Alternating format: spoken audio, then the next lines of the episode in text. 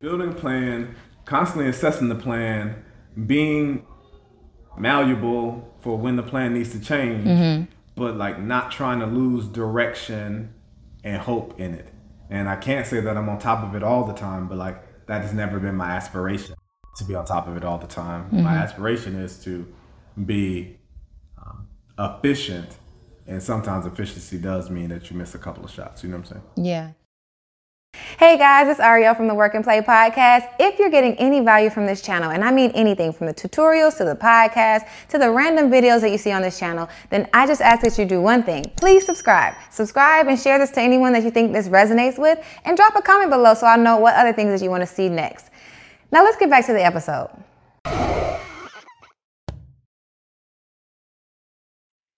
So, welcome back to another edition of the Work and Play podcast. I'm your host, Arylle, and I have a crazy, crazy cool guest, Mr. Jamil Jude, here to share his story with us. Welcome, welcome, welcome. Thanks, man. Thanks for having me. Excited to do this. Thank you very much for including me. Absolutely. And so, we have a, a lot of um, different compartments that we can kind of get into. But um, for for the guest purposes, as well as just like myself, even me, like getting a really clear idea of what it is that you do.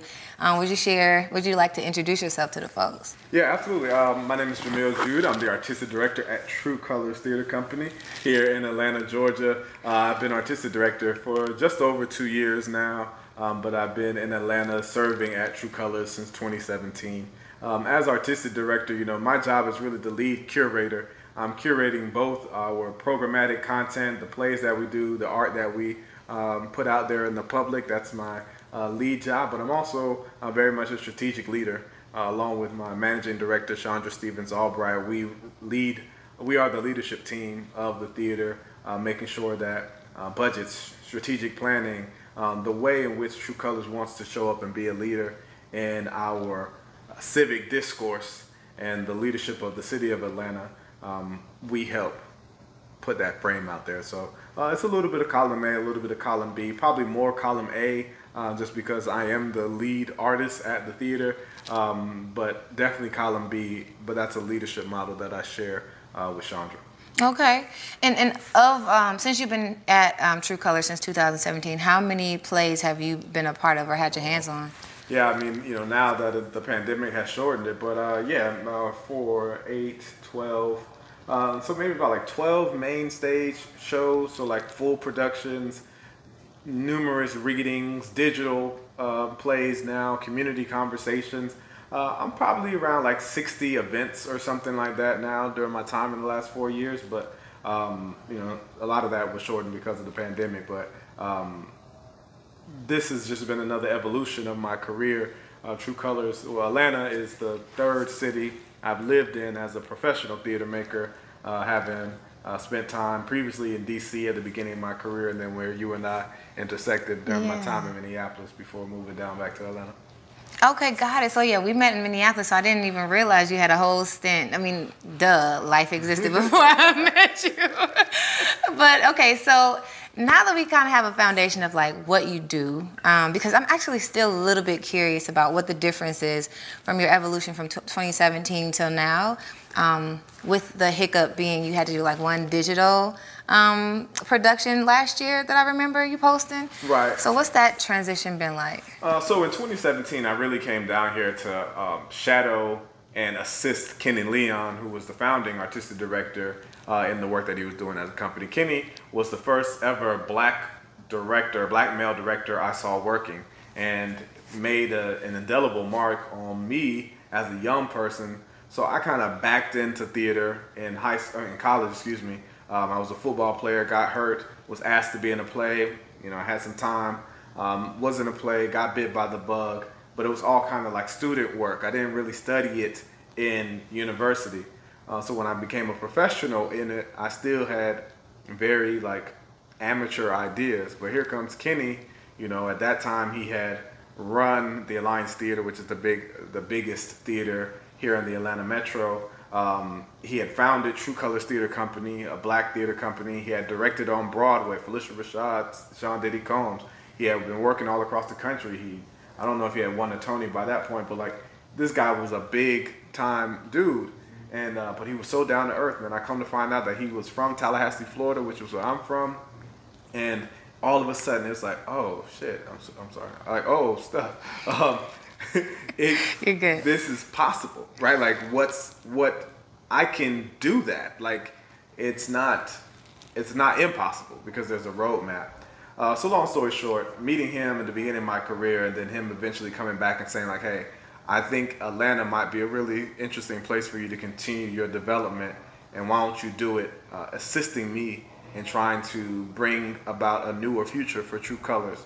Uh, so I think he may have had another plan in mind, but I really moved down here just to kind of learn, see what I could take, and then ultimately move on. You know, whether I stayed in Atlanta or whatever, but uh, move on from True Colors. But I would say maybe about eight months, nine months, ten months into my time at True Colors, he came to me and was like, "What would you think about running this company?"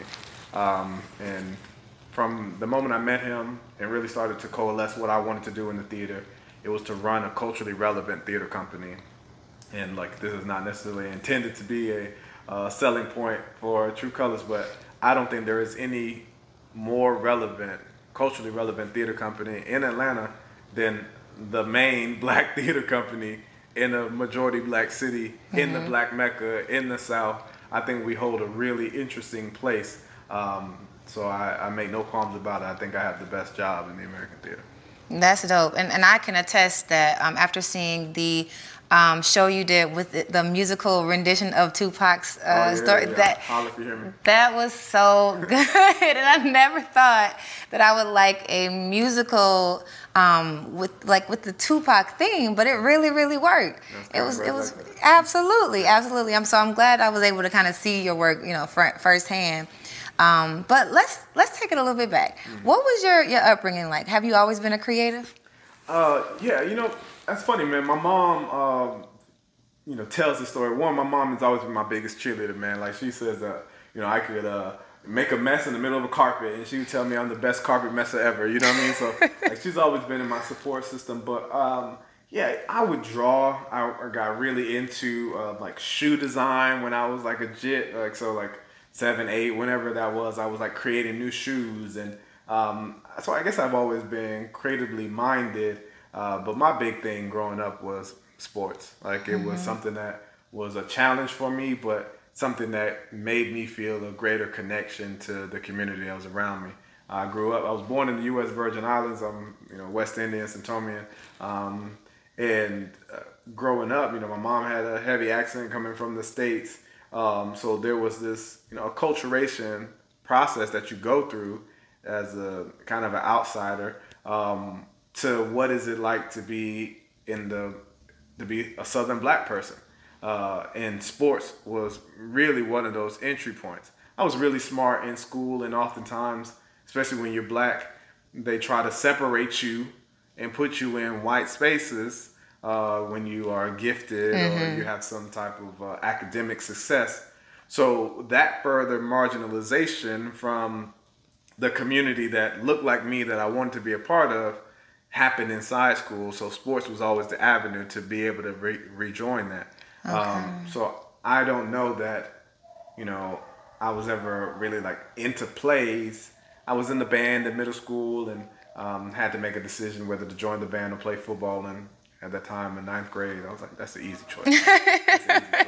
Um, so yeah, artistry has always been inside me, but it probably was never something that I would use to identify myself. If you asked me back then, I was an athlete and I was a scholar, probably in that order. Mm-hmm. If you never got hurt, what did you see yourself doing at that time? Oh, I knew I, I never was going to be good enough to play in the NFL, right? Like, okay. Um, sports was always a means to an end. I probably mm-hmm. didn't realize what where it would take me, but mm-hmm. I knew that my goal and my dream was never going to get to the NFL. uh, no matter how much I, you know, kept it secret in the back of my head, I knew it was never uh, going to happen. I wanted to be an orthopedic surgeon. I went to uh, school um, to study Spanish and to minor in like a science. Uh, the goal was always that like I would be in sports medicine. I would be an orthopedic surgeon. I would be a sports doctor that kept me around the team. Okay. Um, and kept me around sports and still pursuing medicine. And I, I pursued medicine fairly hard, man. I went to a summer medical program sophomore year of uh, college and uh, was pre med really up until the end. Um, I ultimately graduated with uh, another language degree and a science degree, English. I majored in English and not Spanish. Um, but um, yeah, ultimately, it. I when I graduated college, even though I was on this arts kick, I still thought I'll give it five years. I can go to a post bac program. I still will be a doctor. Um, and you know, years later, uh, medicine is the furthest thing from my mind. But maybe one day, maybe with this art career will crash and burn, and I'll go back and uh, do medicine again. I can only imagine how that probably your education in medicine is is I'm sure it's followed you. So I'm, i can only imagine how it shows up in your conversations with like creatives and you guys are talking about plays and something comes up from a biology course or something where you're like, you know, well because of this, I, I'm pretty sure it still follows you. But um, what I was gonna say is the thought about um, see this is what happens when i'm like really into this story and i hold on to a question. It was uh, so before we actually started to film you were talking about your relationship with values. Mm-hmm. and so since 2015 um, you've been really heavy into your values and kind of recalibrating every year. But when we pick our career in life, sometimes we value stability over passion, or sometimes we value passion or money, mm-hmm. right? So you have this making of like drawing, this creative bug, right, that we haven't really tapped into from a play perspective. We have the sports theme, and then you have the orthopedic um, surgeon, uh, or right, yeah. that is it gets you close enough to sports, but you don't have to necessarily play.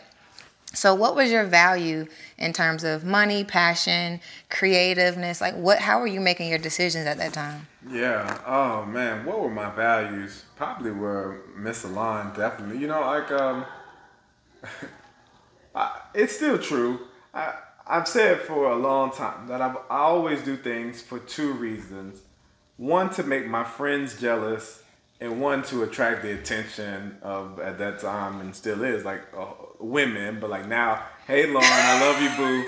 Uh, so it's just a woman, you know what I mean? Um, and like so that so really, I think it was recognition it was probably my value, um, success, achievement. Um, were probably my my values and like how quickly can I gain something, do it as best as I can, and be proud, stand up, and be like, yo, I did it and now let's go to the next thing. That probably was more of what my values were in my teens and probably through my early 20s. Yeah, um, maybe even for a little bit longer than that. yeah. Mm-hmm. You said so so you can brag to your friends and then for attention of the ladies. Yeah, definitely. Those, those, those are the only two. Those are the only two things I cared about for a very long time. Okay, yeah. and so now um, you've transitioned almost what 15 years from then, and now what what would you say has now changed, or what would you say you've added in in that? like I, said, I think still like uh, showing out for my friends is important because I have a I have a friend group of like awesome high achieving people. Mm-hmm. Right. So like the goal is not to like outdo each other to be like, yo, look what I did, but to be like, yo, like, and here's the bar. Now someone else go jump it, mm-hmm. just so I can go have the challenge of trying to go jump it again. Mm-hmm. Uh, so I think that still is a, a, high value for me. I've reframed it, um, you know, in achievement looks like uh, joyful temple work, like you know, like uh, getting my uh, mental right, getting my spirituality, staying on top of my health right? So like some of the things that we do to challenge each other is like, hey, did you go to the doctor? Mm-hmm. I went to the doctor. I went to the doctor twice last year. You know what I mean? Like, mm-hmm. so it's that type of stuff. So they've reframed the way that competition exists for me and my friends. And then I still think some of it is less about recognition because I do feel like I have, I think people in my field recognize the contributions that I that I'm making that I have made. So maybe it's less about recognition, but still wanting to um, be of service and of value. Um, one of the ways I've outlined the values, so I hold three core values: joyful temple work, um, quest and contribute. I also say like seek and share. Um, that I can explain a little bit later. And this last one, artivist action. How do I use my art to inspire social action amongst other people? That's kind of what that like, what recognition has morphed into is how am I taking advantage of the skill set that I have mm-hmm. to inspire other people to make make active change in the society that they live in. Mm-hmm. When you get when you get so deep? I don't know. I don't know. I don't. I don't. I don't know. I don't. I don't even. Maybe I don't recognize it, but like I love thinking, man. I do love thinking. Um, I'm appreciative of a job that inspires me to do that, that gives me space to do that. Yeah. Um, this is like my third interview or like talk of the day. Mm-hmm. So, you know, just on a day when I'm able just to spend time talking to other smart humans, bouncing ideas. Um, I think the quote is misattributed to W.E.B. Du Bois, but it says, the art and trade of philosophy is the government of society, you know? So, like, that's what we're supposed to do. We're supposed to sit, balance ideas, have our ideas challenged. That idea of iron sharpens iron. Mm-hmm. Um, I'm I'm thankful that I have a life that provides me the space to be able to do that. Um, and I'm thankful for the time to reflect, but also just to kick it and you know chill and, and sit in nice big sturdy white chairs. Talk to somebody. No, right. No, you know, honestly, that's the philosophy of Work and Play podcast because um, I wholeheartedly love to just be able to like spitball conversations and have these philosophical conversations where we can just be kind of shooting the breeze, right, eating right. food, kicking back, eating some popcorn or whatever, and then start solving the world's problems. Right. But I'm such an active driven person i'm always the type of person that's like okay now what are we going to do with these um, these um, these ideas right, right. so in your friend group now that you've mentioned you know, iron sharpens iron, and then your value of like wanting to like set the bar for your friends and having these accountability relationships, so to speak. Do you have um, an outlet where you guys create things together in your friendships? Yeah, um, you know, we have been a little bit inconsistent of it, a little pre-pandemic, but um, mostly during the pandemic, uh, we would have like these monthly check-ins. Um, it's less of an artistic space um, but definitely more of like the art and trade of philosophy, right? Um, of just where we sit and talk and guide one another. Um, my friends are creatives, and some of that like manifests itself in like let's just have a group chat where we outdo each other with memes, you know, like. Mm-hmm.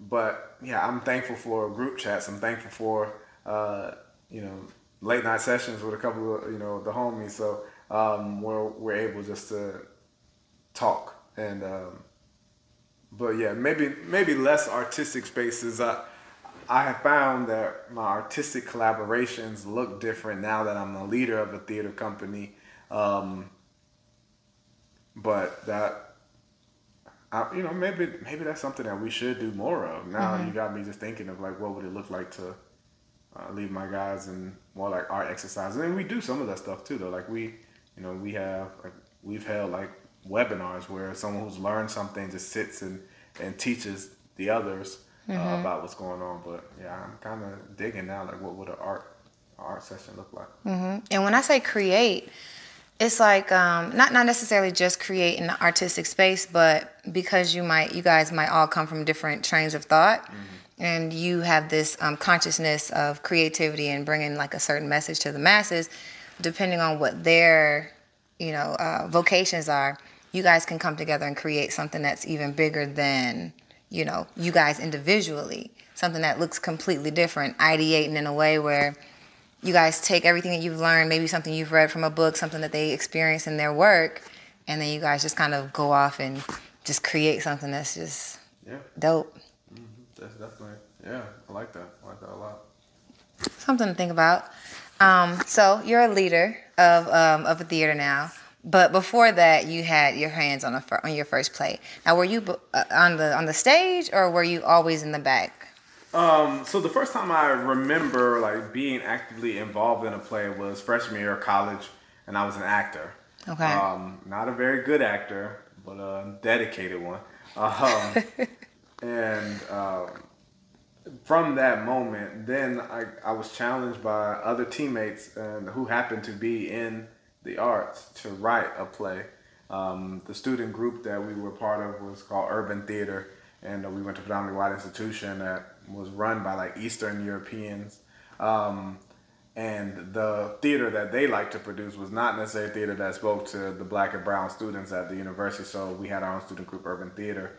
Um, and one of my my teammates, good friend Raymond Taft, like he said, like if you don't write a play for Urban Theater this year, we're not gonna have one. Um, so yeah, then I wrote my first play, uh, Dark Brown Eyes, a play in four seasons. Man, that was a that was a trip. Uh, but what was it about?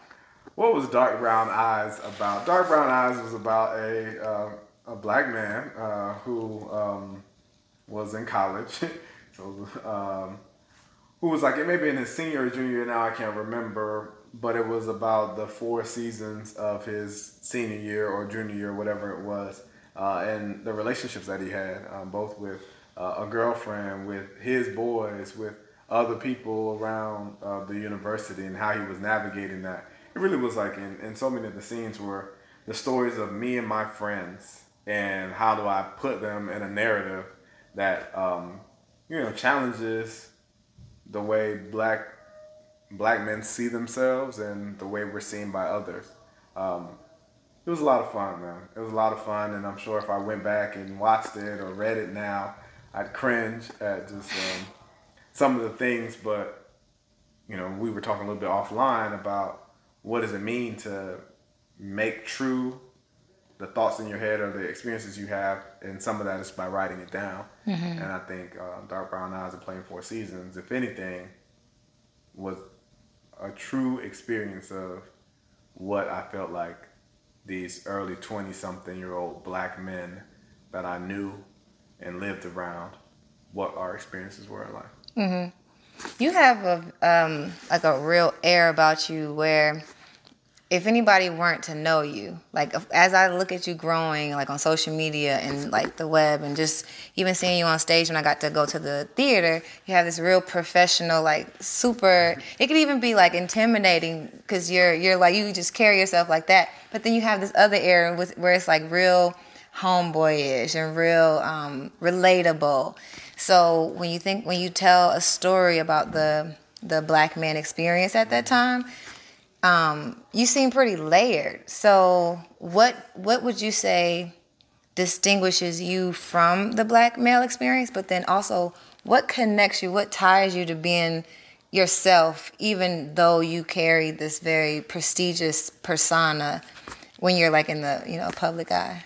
Yeah, uh, that's a that's an interesting question. You know, like I, one, I feel like all of it. You know, like the um, the dynamism of black men is that we can be all of it, right? You know, mm-hmm, like, um, mm-hmm. you know, I, I love Lauren. My wife gets mad, mad mad at me all the time because like you know my mom talks about it too, like uh, this idea of like being a chameleon, being able to blend in everywhere. Some of that is like you know you talked about safety and security being some people's values, but some of that you know comes from that like um, like I like people to feel safe around me, and I like feeling safe around people.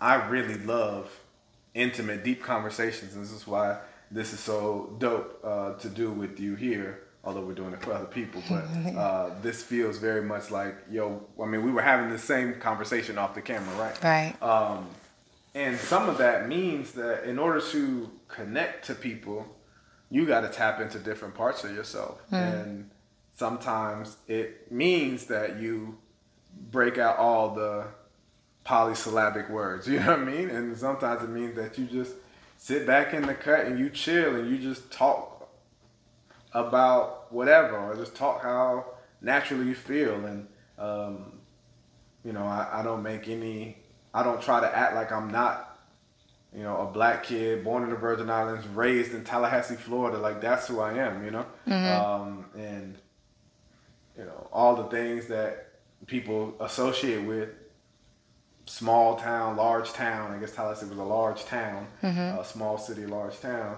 Like I done done all that. You know, I done played in the creek. I done, you know what I mean? Like I done uh, walk through woods, cut through backwoods to get to class and stuff like that. All that is part of who I am. So um, it just depends on the space I am in, which part of that personality needs to be flexed forward, push forward at any given time. So I'm, I'm just thankful to have had all those experiences and to be able to feel like I can be safe mm-hmm. in any room, depending on what aspects of that people want, yeah. or people need, or that I want to experience too.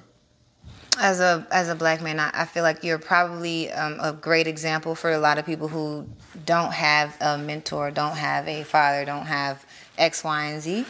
Do you find yourself giving mentorship, like finding mentorship opportunities where you can give back on, in a formal setting, or do you take an opportunity to ch- just kind of do that on a regular basis?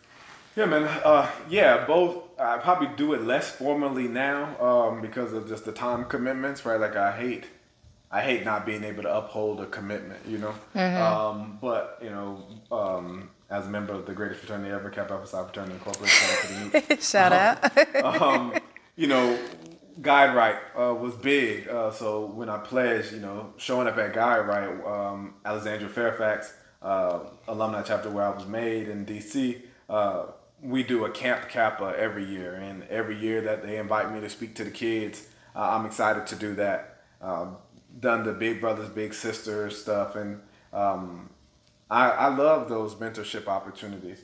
I think what's probably more informal now are that I felt like I didn't get embraced by a black theater when I was a young producer. Mm-hmm. I found inside black artists a lot of mentorship but those black artist connections were often found in predominantly white spaces okay so they helped me create safe spaces for black and brown artists inside of predominantly white spaces but i didn't really have that experience of being inside of a black theater and uh, feeling what that love was in a space for us by us so when i became an artistic director my goal was like okay i'm gonna be the artistic director that i always wanted was like anybody who wants access to me, here's my email address, here's my number, here's where I'll be. Um, if you don't get me on the email one time, email me again. You know, I'm gonna get to you. It's not that I'm trying to big time you or anything like that. And I'm happy to put time on my calendar for anybody mm-hmm. um, because I think that I got here because people thought enough of me to pour into me. Um, it would be man, like a slap in the face to not do the same thing for anybody who um, saw in me a person that they could get something from. Yeah. Did you have your dad, um, dad and mom in your life, or was it just mom? Yes, I had my dad and my mom in my life, but not not in the same house. You know what I mean? Like, uh, okay. my, my father was um, in the military and uh, was doing this thing. Um, so uh, they never got together. I think they probably split split like shortly after I was born. Um, he was in Germany. I think when I was born, he was actually living in Germany, stationed in Germany. Um, but he was always a, a, presence in my life. I would spend my winter Christmas break uh, with him. Uh, he would come down to Tallahassee often, especially when he was um, had some leave um, and things like that. So he's always been uh, an important part of my life, and, and our relationship has grown exponentially mm-hmm. since I've been an adult, um, especially as I've become a dad myself. Uh, he's become a granddad. He's retired, right? Like so, uh, I think we have probably more in depth and like conversations that aren't just like surface. So he was always in my life from like a you know like a surface place. Like I know like I can call my dad if I had a question or something like that. Tell about my grades. He would get mad if I didn't do well. You know, the stuff like that. Mm-hmm. Uh, but now like we can talk about politics, about emotions, energy, mm-hmm. you know, how we're dealing with the world. We're both, you know, he got married the year after got married, so we're both husbands now. Um, so we can talk about all that stuff. And my mom, like I said, my mom's always been there, you know, always been uh, the biggest cheerleader. Served in that, she fathered me too, you know, when it was like the reason why I played football was because she was a big football fan, is a big football fan. Wow. So, you know, throwing the ball with her, taking me all to those places uh, you know, she definitely fathered me and mothered me too, you know, so mm-hmm. um, big shout out to Lynette. Yeah, yes. Gotta give mama a shout out. That sounds awesome.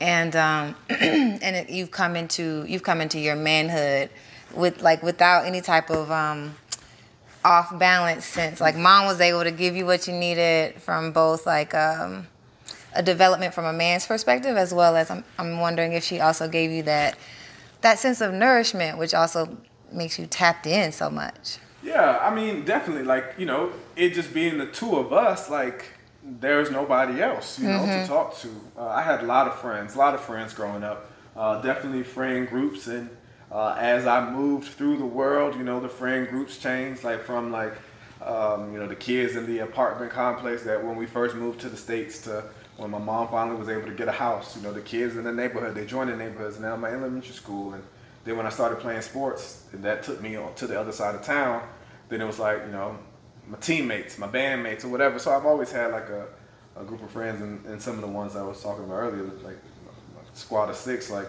uh, we've been together for 20 plus years. Um, so I that I've had that brotherhood, but I'm also thankful for the community that raised me because I got to see so many different versions of just like black life, man. You know, like um, my homeboy Ramal, his parents were married, and I got to see them. And Miss Coleman opened up her house to everybody. So the Coleman's house was like the spot. You know, anybody, everybody knew that you can go to the Coleman's if you needed anything. So when my mom was working her second job, I, I'd be at the Coleman's house until you know my mom could come pick me up, or uh, the Fishers. You know, Brendan Fisher, my homeboy Fish, but his father, uh, Floyd Fisher. Um, that man worked so hard, and um, in high school, you know, he gave me a job at the car wash and um, helped me, you know, in that maturation process too. So like, you know, we washing cars by day, and at the evening we are at a football tailgate for FAMU or FSU, you know, selling chicken and ribs and stuff like that. You know what I mean? Yeah. Or cutting grass early Sunday morning. Um, so it's like all those types of experiences. Um, I felt like gave me more of a dynamic upbringing, you know, in addition to what my mom was providing me, in addition to what my father was providing me again uh, from afar and in those times when I was visiting. So, That's dope. And now you're a girl dad. yeah. so, so everything that you've experienced from a boy to a man, um, I'm sure you can bring some of those to parenthood Yeah. to raise your daughter. But then, what? How are you? How are you thinking about that strategy and raising her into a woman and a well balanced woman at that? Yeah, man. Uh, yeah. You know, I think a lot of that is a lot of it is just honesty. You know, kids are extremely honest, like extremely honest. Uh, last night, uh, you know, Journey and I we were just having a discussion, and it wasn't going the way she wanted. I think she wanted something at dinner time, and I was just like, Nah, I'm not. I'm not interested. In that. Uh, because you're about to go to bed. Like I think she wanted some water. You know, and like you know, she started crying or something like that, and then like you know, taking a fork and like looking like what she wants to do with the fork. I'm like, hey, let's, let's not do this. Let's, let's not do this. You know, and then like you know, she puts it down and starts crying. I'm like, Journey, why are you crying? And uh, so you know, we've been learning some parenting things. So I'm asking like, so how are you feeling? Like I'm mad. I'm frustrated. I'm like, good. Like okay, one, I'm glad that as a dad, I can ask my kid to authentically represent their feelings. My mom did a really great job, but I don't know that like that was something that we were constantly practicing. You know what I mean? Uh, we probably got there a little bit later, but um, whatever. So it's good that you know I, I want to be like to say like Journey, hey, the things that you are feeling are real. Like I want to validate her feelings so that she can't be gaslit. You know, like or like she the the process of gaslighting doesn't start with me. You know what I mean? Mm-hmm, mm-hmm. Um, and then you know you know we kind of expand um, and I'm to her the why right so i want to be a father that like allows my daughter to experience things from somebody else's perspective mm. like sure your per- experience is valid feel exactly how you feel but you need to learn this empathy to understand something from somebody else's perspective. So we try to say like and the reason why you can't have water is because hey we're still learning how to sleep throughout the night you know what i mean? Like so and we don't want you to have to wake up or whatever. Um, and then she was like she started crying again. And i was like journey what's wrong? She's like i don't want to listen better. And i was like i get it. Like thank you for saying like how honestly you feel. Mm. And now let's talk about why listening, following directions, instruction, leaning not only to your own wisdom and understanding, but gaining it from people who have more experience, yeah. life experience than you is important. Uh, so I think those are those kind of elements, man. Like I want to be honest with her. Um, you know, it, it, so happens that inside the group of six that I was talking about earlier, uh, four of us are fathers, and we have five girls. Uh, so like all of us are girl dads. Um, so I think there's also something that you know I think we have a benefit of like, well, what is it that we want to teach our daughters about their relationship to men? You know, not trying to be misogynist or chauvinistic or anything like that, but um, there are different ways of operating that don't necessarily have to fall um, by gender, but there are some bi- biological things that you know that are real there. Uh, so I'm excited to just to be honest to her about like you know shit. I want to stuff. I want to teach her game. You know what I'm saying? I want to put her on it um, to know who she is and what she is. Take ownership of how she presents in the world, not apologizing for it. Um, you know, and how do you leverage how do you leverage yourself how do you leverage the resources that you have to get you you know where you want and i, I think that's probably the same thing i would have taught a boy but uh, maybe the um, you know i don't i really don't know how, how it would be different i imagine that it would be but uh, mm-hmm. definitely trying to lean into honesty transparency and like frankness about what the world is mm-hmm. and um, what power she has in shaping the world that she wants to be. Yeah. Since you have gone through um, different levels of leadership and creative uh, creativeness and um, different identities as a man, what's the one thing that you've learned about yourself um, as a dad or a girl dad? uh, one thing that I've learned about myself in these different stages and um, you know, I mean, like, um, I I was a fool in my early twenties, man, um, and I think a lot of that just came from not being honest with myself and who I was, uh, what I wanted out of life. Um, and I think as far as like just being able to then communicate that to Journey, being like, man, here's how, and maybe you won't, maybe you can't skip steps, maybe regardless of how sound you are, there's always going to be an early 20s experience. And mm-hmm. that's probably just like this rite of passage that you have to have. But mm-hmm. whatever her, no pun intended, whatever her journey is going to be, let it not be repeating the mistakes that we made. You know what I'm saying? Like, to her detriment. If it's for her edification, sure. But if there's something that if there's something that me and Lauren can put her on, um, that the mistakes that she makes is because we hadn't had that experience at that time. Um, but that ultimately goes and makes her a better person. And that's the thing that I want. But yeah, I guess, I guess just to go back and fully answer your question, I think it is. Um,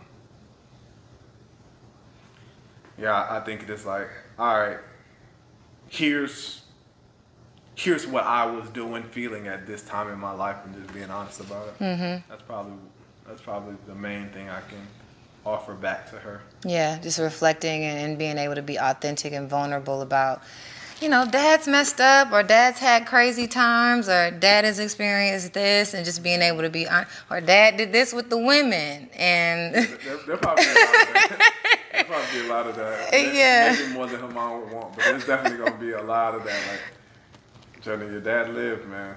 yeah. Before, before I think it's funny I learned my this, well, of course my mother knew my dad before me, but the stuff that I go through now, my mom was like, "Your dad did what?" so, so just be I can see you being able to just challenge yourself to be honest with her. Right, right, right. Yeah, now I don't. I mean, I don't know, but like I don't.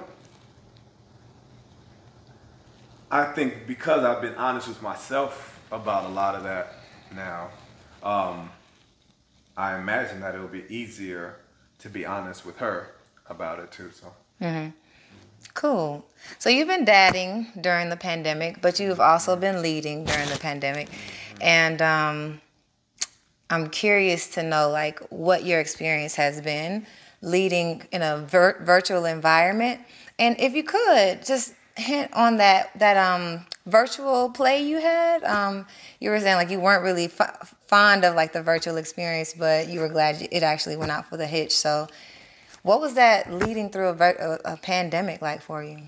Yeah, man. Oof. Uh, you know, still feeling it. Uh, still feeling it, and I think a lot of it uh, have to first acknowledge that like oh, there was a point in time where I was feeling overwhelmed by it all, mm-hmm. just trying to make space for everybody, mm-hmm. um, and where I wasn't making enough space for myself because I felt like as a leader, you kind of have to be selfless in that way.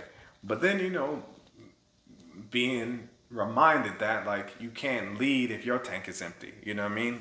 Because sometimes leadership means siphoning off the gas that you have to pump up somebody else. But if you're empty, you can't do that. Mm-hmm. Um, so um, it's it's changed every couple of months. It seems like it changes. The first was like encouraging rest and reflection at the beginning of the pandemic, saying like, "Hey, how many times are we going to have a world-stopping event?" Mm-hmm. It doesn't make sense to be burnt out in it when the world picks back up and you're starting from a negative place. Mm-hmm. And then it was like, okay, well, this is now where we are.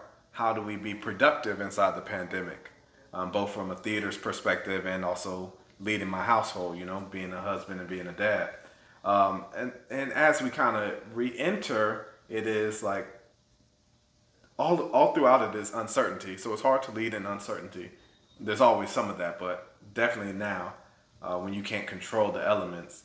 Um, but as we re-enter, it's like, all right, what does safety look like? You know, we are vaccinated or, or, or what have you, but like, what does our re-entry want to be? And do we was it healthy? The way in which we moved, not just like on like your breath, but like on like know, were we exhausted trying to be at everybody's spots? You know, I mean, were those relationships healthy? So still just trying to execute and evaluate those things too as the reentry. So, um, and from a True Colors perspective, it's the same type of thing. Like, okay, how were we producing plays? Was that healthy? Oh, we were working 12 hour shifts in a dark theater like, is that the best way to make it, or are there other things that we can do? So I, I, I would say where I am right now is in a process of constant evaluation of what what's the best path towards a fruitful future mm-hmm. and a lot of that is some prognostication that you have to do um, but that's where leadership during the pandemic has me right now but of course if you want to go back if you if you want to kind of talk through uh, all of the different stages, I'm uh, I'm sure I can pull something what that what those things felt like. But yeah. Well, um, one of the things that comes up as you've talked about your your personal development as well as your leadership development um, and helping journey understand empathy and that kind of stuff one of the, the key differentiators for leaders in 2020 was that ability to tap into um, empathy and encourage self care and um, take a prognostic approach to constantly reevaluate what's going on and, and tend to your burnout, level of burnout, and things like that. So I can I can hear the thought process of, okay, let's rise to the occasion. All right, let's check in with, our, with ourselves. Okay, let's be realistic. Okay, now how can we, you know, actually be productive in this space so that we're not just kind of twiddling our fingers so that when the world does open, we have something going on. So that makes sense. Yeah, yeah, yeah. Yeah, it's it's it's it is it is building a plan, constantly assessing the plan, being malleable for when the plan needs to change, mm-hmm. but like not trying to lose direction and hope in it. And I can't say that I'm on top of it all the time, but like that has never been my aspiration to be on top of it all the time. Mm-hmm. My aspiration is to be efficient and sometimes efficiency does mean that you miss a couple of shots you know what i'm saying? Yeah. Now there are a lot of leaders out there who aren't necessarily tapped in whatsoever. Um, so i'm curious to know like what type of things do you do to um, keep yourself grounded and what kind of self-care practices do you take part in? Yeah uh, first thing i'll just say like how do i stay connected with like, my team and my staff and try to create like a familial um, atmosphere or um, and like you know I'm sure several leaders be like, oh, it's like a family and like a team. and like you know, you talk to their staff, be like, yeah, you know, and it maybe, but like um, we try to keep it loose as much as we can. You know, we are in the arts. Um, we all are working from home. Uh, I like to start our staff meetings off just like with like a random prompt, prompt. You know, like what's your favorite uh, summer activity? Something that we've done a lot is like, what's your favorite like unpopular opinion? You know, like um, uh, so things like that are, are, are really nice, and I think that's helped reduce the anxiety. Also, just reminding people that like, man, what is a deadline, right? Like, um, it's a. I have a friend, uh, colleague in the theater. Her name is Rhiana Yazzie. She's from Minnesota, a native playwright. Uh, she told us a story that she has in her culture that like about like deadlines and time, and uh, like you know time is not real, but you have to get the family across the river before it unfreezes, right? You know, so this idea of like artificial deadlines don't necessarily serve us, but there are real things. Like at some point, this river will thaw out, mm-hmm. and like you can't get caught on it. Mm-hmm. Right? So just trying to bring that ethos to the work that we do. Like, okay, y'all, like we have grant deadlines, we have funders, we have things. Can that can we ask for forgiveness? How can we move things that we aren't overburdening ourselves and, and burning out on this one project because we got 12 projects. So what happens if we move one project due date back? Does that give us more time to then focus on the other ones or whatever? So that's that self care containment. Mm-hmm. On, on the personal side, for me, it's about owning the top of the day. When I'm able to wake up and the first alarm goes off, I believe like at 5:02 or something like that. I'm weird, and my alarms are like twos and five, twos and threes and sixes and sevens or something like that. Just whatever, because I'm I'm a weird Virgo sometimes. But um, when I'm able to wake up at the top of the day and I start with um, drinking some tea, taking you know my fish oil pills because I'm a West Indian uh, and we believe in cod liver oil. Um, you know, taking like a a drink that you know both helps with my protein intake and you know my cholesterol. I got family uh, high cholesterol. Like okay, so that for me that means I'm taking care of my mental health. I'm taking care of my physical health. Uh, you know, I, I spend 30 minutes reading a book. Um, well, 15 minutes reading a book, 15 minutes writing in a journal. Okay. Um, you know, then I'm like, you know, working out, yoga, stretching, uh, some combination of that. and if I can get, you know, as many of those things done by eight o'clock, um, eight o'clock check-in, which is normally when my daughter starts to stir and get up, I know the day is going to be all right. Like whatever comes during the day, I know that I at least took care of myself, that I at least took that medication, that I at least stretched and moved my body, that I at least tried to build it up. Uh, I call it my joyful temple work. That's the value. I at least tried to do that um, before I pour into other people and share whatever I have um, to give that day. Um, I've really self care looks like taking care of that, and then um, things that I do in the evening. Um, you know, working out at the evening if I didn't get a full one in the day. Um, I've been trying. I've been fairly diligent about studying Spanish. Um, this has been a love affair I've had with the language since middle school. Um, but keeping that going um, means that I'm doing well, and um, yeah, and, and, and and spending time with my wife, man, is is really big on the self care thing. Like um, parenting in general, parenting in a pandemic with a three year old who's constantly at the house, um, can make any relationship start to stress Yeah. because it's like, yo, it's your turn. No, it's your turn. No, it's your turn. Um, whenever we're able just to connect, man, it um, it brings a calm and, and the ease to the house, uh, and that's part of that self care too. Yeah, absolutely. Now we met in Minneapolis, and we know all everything that's going on out there in Minneapolis right now with um, just bringing you know police and other people in power, white people in power, um, to accountability, right? Um, and I want to say you told me that um, your wife uh, Lauren gave you the you know a journal, you know. And I'm curious to know like how your reflections they've clearly helped you think more holistically as a man, but how your reflections have helped you release some of that um, tension or anxiety or even anger um, through the through the pandemic, which I'm talking about, like George Floyd and, and all of the things that have transpired in 2020. Yeah, you know, I don't know that I've gotten it all out yet. Like mm-hmm. it comes out in spurts. I would say for the longest, especially living in Minnesota, like I had to be quiet about the grief I was feeling. I made myself quiet about the grief I was feeling. Um, and like turned off, like I, I wasn't watching the videos. I still don't watch the videos, you know, like I still try to uh, move around that stuff because it can paralyze my forward action in a way that I don't find helpful. Mm-hmm. Um, I do remember specifically, man, uh, early in my time in Minnesota, I was supporting a queer theater company, and um, they happened to be having an event. Mostly it was white white um, theater makers, um, predominantly white, um, and Trayvon Martin um, and George Zimmerman.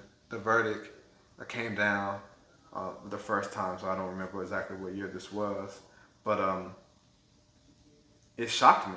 Like it rocked my world. I'm from Florida, so this black kid in Florida doing what I've always done, cutting through neighborhoods, moving through space, you know, stopping at a corner store, getting something to eat on your way home, Skittles, Arizona iced tea. I love Skittles, you know what I'm saying? Like so I was like, yo, like that was me seven years ago, ten years ago, whatever it was, um, however old I was at the time.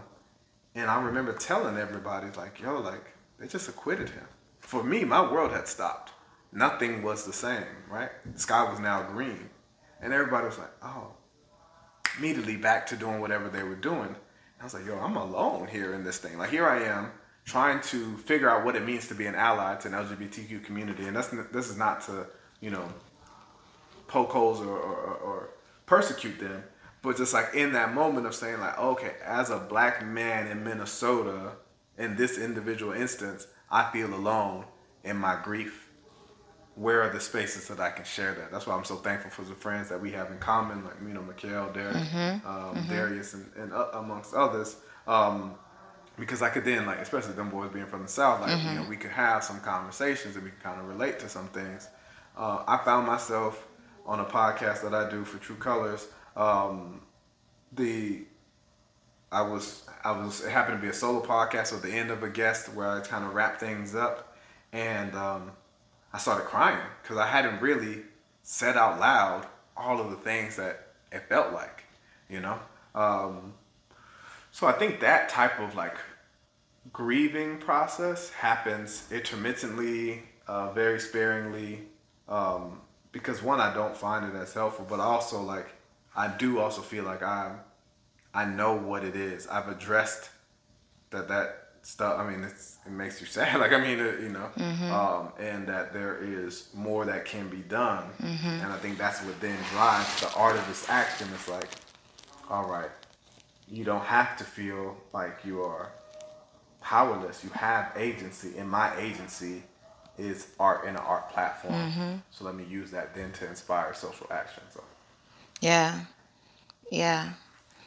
And um, I don't remember going to any racially aware like plays in Minneapolis. But I've definitely, I definitely think the musical, the musical rendition that I went to was a nice um, combination of art and and um, and and like black black awareness, this black culture. Right, right. So like as a um, as the artistic director, like what are some of the things that you plan to come out with that either further the um, Black Power agenda? Um, I'm being real radical when I say that, right? I'm with it, I'm with it, right. Um, or, or, you know, just kind of educate us about what kind of things are going on. Yeah, so right now, True Colors in, in what we call our season of joy and pain. And it's ironic because I named this season back in October of 2019 and little did I know in a couple of months, like we would really be experiencing the full breadth of joy and pain and throughout the course of this pandemic. And for us, that means like those emotions are inextricably linked in black people's lives. Like we can't have a moment of joy that doesn't also hold elements of pain inside of it. Like we have comedy and we we find ways to move through it. But like mm-hmm. those things are real, right? You could just be hanging out, like Atatiana Jefferson playing video games and shot and killed in her house, right? Like so these things. Happen all the time, mm-hmm. but like they're also highly theatrical, man. Like when you think about tragedies and comedies and things like that, the laughing and crying theater mass that people see, like that's essentially theater, and we know theater having its roots in in, in the motherland in Africa. Like it has been part of the experience of Black people to navigate those emotions. So that's a thing that we're talking about right now about just the the truth of that. You mm-hmm. know, uh, we talk about having respect for Black lives and uh, our our values, our boldness, laughter, abundance, and respect, and how all those things show up in authenticity, of Black stories. As we come back, uh, we're really going to be looking forward to what we're calling our Sankofa seasons. Uh, so, you know, for those who are unfamiliar, but Sankofa, the Adinkra symbol with this idea of a journey forward begins with a glance back as True Colors nears its 20th anniversary, which is 2022, 2023, we want to start with this idea of like, let's go back and get stories, black stories from the 20th century that we need to make sure that we bring forward. In our 20th anniversary season, we want to reclaim ours. What are narratives? What are communities? What are people, black people, that we have forgotten about that we want to make sure that we bring in with us because we need them for our journey forward. And then in our 21st century, as we look forward to what's there, like, all right, what is the future of black life? You know, like, what do we want it to be? And how can we play a part in, in that storytelling? Um, I'm really interested in, in inviting our community, both locally here in Atlanta, but also nationally, internationally, as a black diaspora, to investigate what are the things that we need to know about our most recent history, the 20th century, that we got to be, that we gotta know, because that affects how we operate here. We gotta, we gotta understand what the Great Migration did. You know, we gotta understand how that then affected housing policies that then segregated our communities that then affected the way that voting plays out, that then affects how laws are governed, and then how police officers who are then sworn to uphold those laws mm-hmm. Police our communities, mm-hmm. causing mass incarceration, yep. dismantle. You know what I mean? Like all of it is all to connected. We got to understand the root source so that we can then be part of dismantling the system. Um, and again, I hope to be able to do that artfully um, in a way that, you know, doesn't turn people on off, but gets people to lean in. I guess so. I think that is so. I got so. I got so like in, engulfed in what you were saying. I'm like, man, you got like for you to be able to be in this position. That means you now get to paint the picture of what that looks like. Yeah. You know what I mean? Um, and these seeds that we plant um, from an artistic perspective gives us the vision of what we need to be like you know aware of you know paying homage to our, our ancestors as well as envisioning where we want to go um, so i think that's just like very powerful and, and it's really awesome that you have that as a core mission to be able to bring that to to your art and to your plays and to the community's awareness yeah, I think it's important that we envision black futures too. Like I, I mean, I'm I'm a big fan of black history, and I'm learning more about black theater history, just black history in general. Because, um, like, unsurprisingly, it really wasn't taught to me in school, especially as I mentioned earlier, mm-hmm. um, kind of being put in these mm-hmm. predominantly white spaces because of my level of education. Like, they weren't enriching me with that history, mm-hmm. right? Um, going to predominantly white institution, they that wasn't really uh, taught to me in that same kind of way. So I've had to go and do some of that as an adult, but um, black futures are equally important, right? Like, you know, I'm inter- I'm interested in black futurism, but I'm also just interested in like, just like, like, what is it that we gonna do? And like, let's believe that we have a tomorrow, because mm-hmm. that is gonna change the way we live today. You know? Absolutely, yeah. absolutely, one hundred percent. And I don't know that I was always interested in like a future. I, for a very long time in my life, I didn't imagine being thirty. Like I just never had a concept of it, you mm-hmm. know.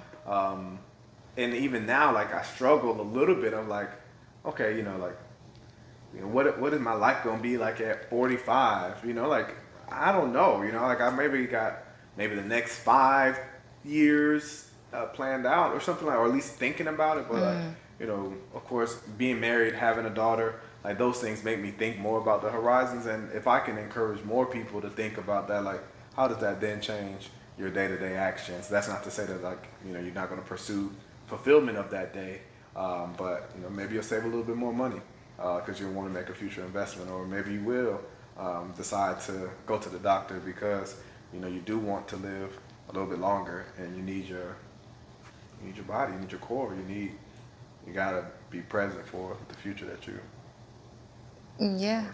Want to see. Absolutely. So I typically I do ask typically my my guests to go out like three to five years and talk about what they see for the future.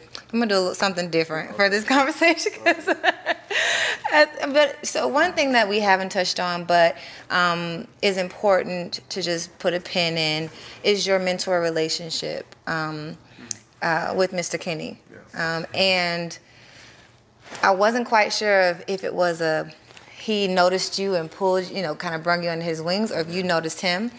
Um, and maybe it's worth touching on that a little bit. But the question that I have for you is, if we're not going to think in terms of years ahead, in terms of where you want to go, even right now, who is someone, or not even like give it a name, but who would be someone to help you to you know look forward or pull pull you forward to get you where you want to go next? Yeah, I mean, I, I, I think Kenny's a great great name for that um, because of what he's established, man. You know, like um, I often tell him that I don't think he gets enough flowers, um, but uh, it's changing right now. When Broadway comes back, they will have more black plays than they've ever had at any point. But over the last decade plus, Kenny is one of maybe three black directors, four black directors who have directed on Broadway. Um, and he's consistently there, one or two shows a year. Um, so as far as taking advantage of the opportunities presented to you, telling authentically black stories, Kenny's done a really great job of that, and that serves as a consistent inspiration of being able to navigate both TV, film, and live theater as a medium uh, to, in order to tell those stories. Other people that I think um, that you know can bring me forward, man. You know, like uh, it, as corny as it is, man. Like you know, there's something about Barack Hussein Obama, man. Like that brother did it, man. He was on and um, su- under such scrutiny, and like you know, raising kids who are, you know, whatever imperfect, but like they get to be kids. You know what I'm saying? And you get to see like, oh, like, hey, like, yeah, you know, like, and again, like, this is not shade, but like.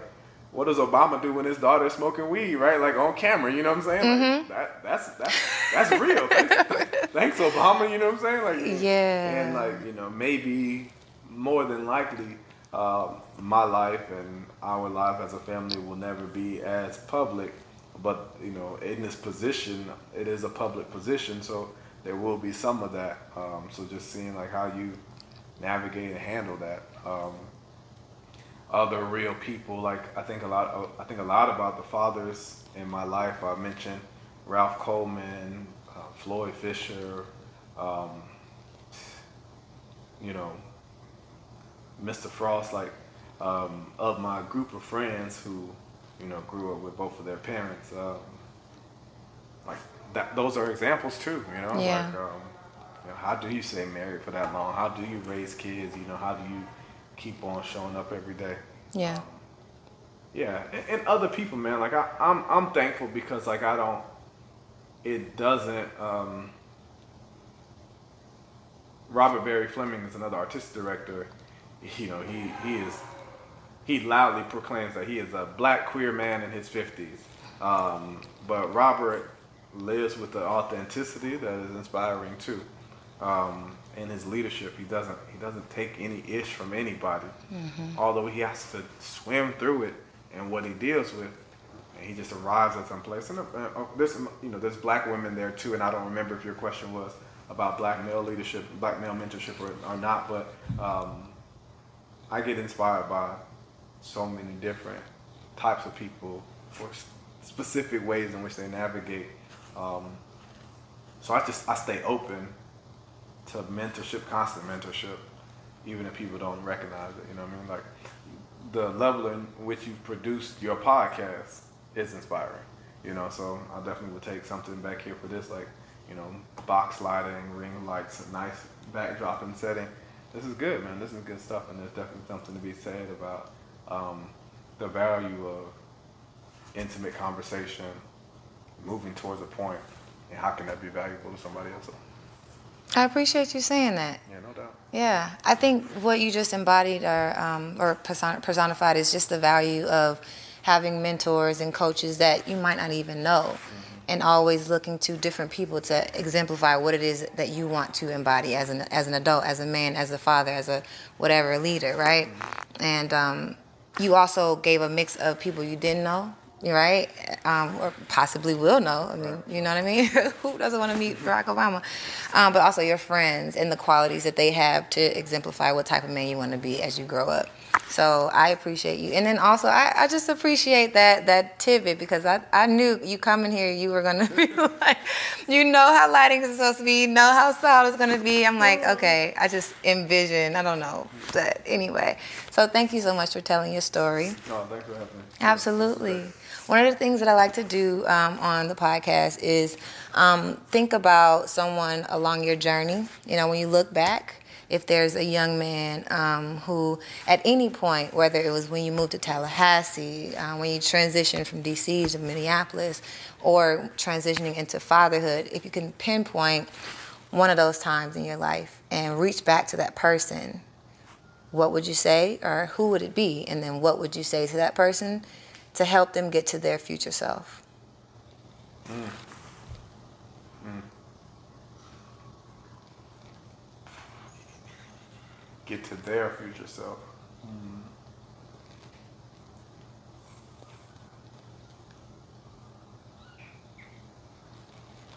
You know, um, I got a homeboy who I play ball with, was my roommate, um, and he just shared with me recently about like a transformation that he's undergoing um, and his relationship with Christ and how that has kind of just like changed up how he operates as a father and as a husband and things like that. And uh, it was really inspiring. It was, it came at a perfect time, especially at a time for me where I mentioned I was like, I, I recognized that I was having trouble dealing with all of the challenges that I was facing.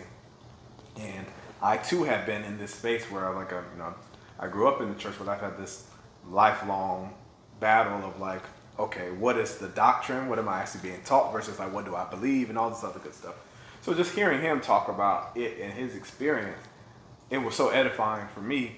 Um, but I'd love to go back and just say to him, um, yo, like, you are going to arrive at a place that is going to inspire me and inspire other people around you. You've been inspired by other people who are in our network. That's something that he shared with me too. Um, and to be able to give that back to him, I think would mean a lot. I, you know, I don't know how much he would uh, appreciate it. We both were some pretty big knuckleheads at the time, but um, it is amazing as I track his journey from where he was to where he is now. Um, I think going back and be able to tell him what what he'll become, I think he'd be pretty impressed with himself. Not surprised, but impressed with himself. You know? Dope. that is exciting. Thank you so much, Jamil. thanks, man. This is good. This is really good, y'all. Absolutely. So if you um, enjoyed or tapped into or anything resonated with you, um, you, you probably want to connect with Jamil, right? So, Jamil, how can the folks get in contact with you? Yeah, on, on Instagram, I'm Mr. JD Jude. Um, True Colors is at True Colors Theater. We spell theater with the R E, so T H E A T R E. Uh, True Colors T R U E. Um, that's all the stuff on Instagram. My website is jamiljude.com. All my contact information is on there um, readily accessible. And again, like if you reach out in the email and I don't hit you back immediately, it's not because I was ignoring you. Um, it may have just slipped down uh, in the flood of uh, inbox. Um, but uh, hit me up again. Try different mediums, man. Like I love connecting with people, so I try to be as open as possible as I can be with that. There you have it. Um, Jamil, did you know that I am um, currently a career coach? I did know that. So, the cool thing about being a career coach is being able to have these authentic conversations and also trace the steps that we've gotten to because not always, we don't always trace those steps and figure out how did they get us to where we are today and then tap into our future self to figure out where we want to be. So, I love having these conversations as a career coach just because my friends are doing cool things and it helps me figure out what I want to do. I mean, I have a billion mentors now. oh man, but it also helps me kind of get enlightened to other things that my clients might actually want to get into and different nuggets that sound similar. You know, everyone's life is unique, but things that sound similar, I'm able to trace that back to a passion or interest that you had when you were six and you're just drawing and oh, all of a sudden you become an artistic director, but there are links and so that is the passion that I have around having these conversations and being able to bring it back to those career coaching conversations where we're still trying to figure out how do we make our transition? How do we tap into our thoughts and feelings? And how do we empathize with ourselves to figure out what our next move is? Right, right. So thank you for sharing your story. I'm sure y'all appreciate it as well. Until next time, I will be definitely posting this one soon. Y'all have a wonderful day and peace out. Thanks.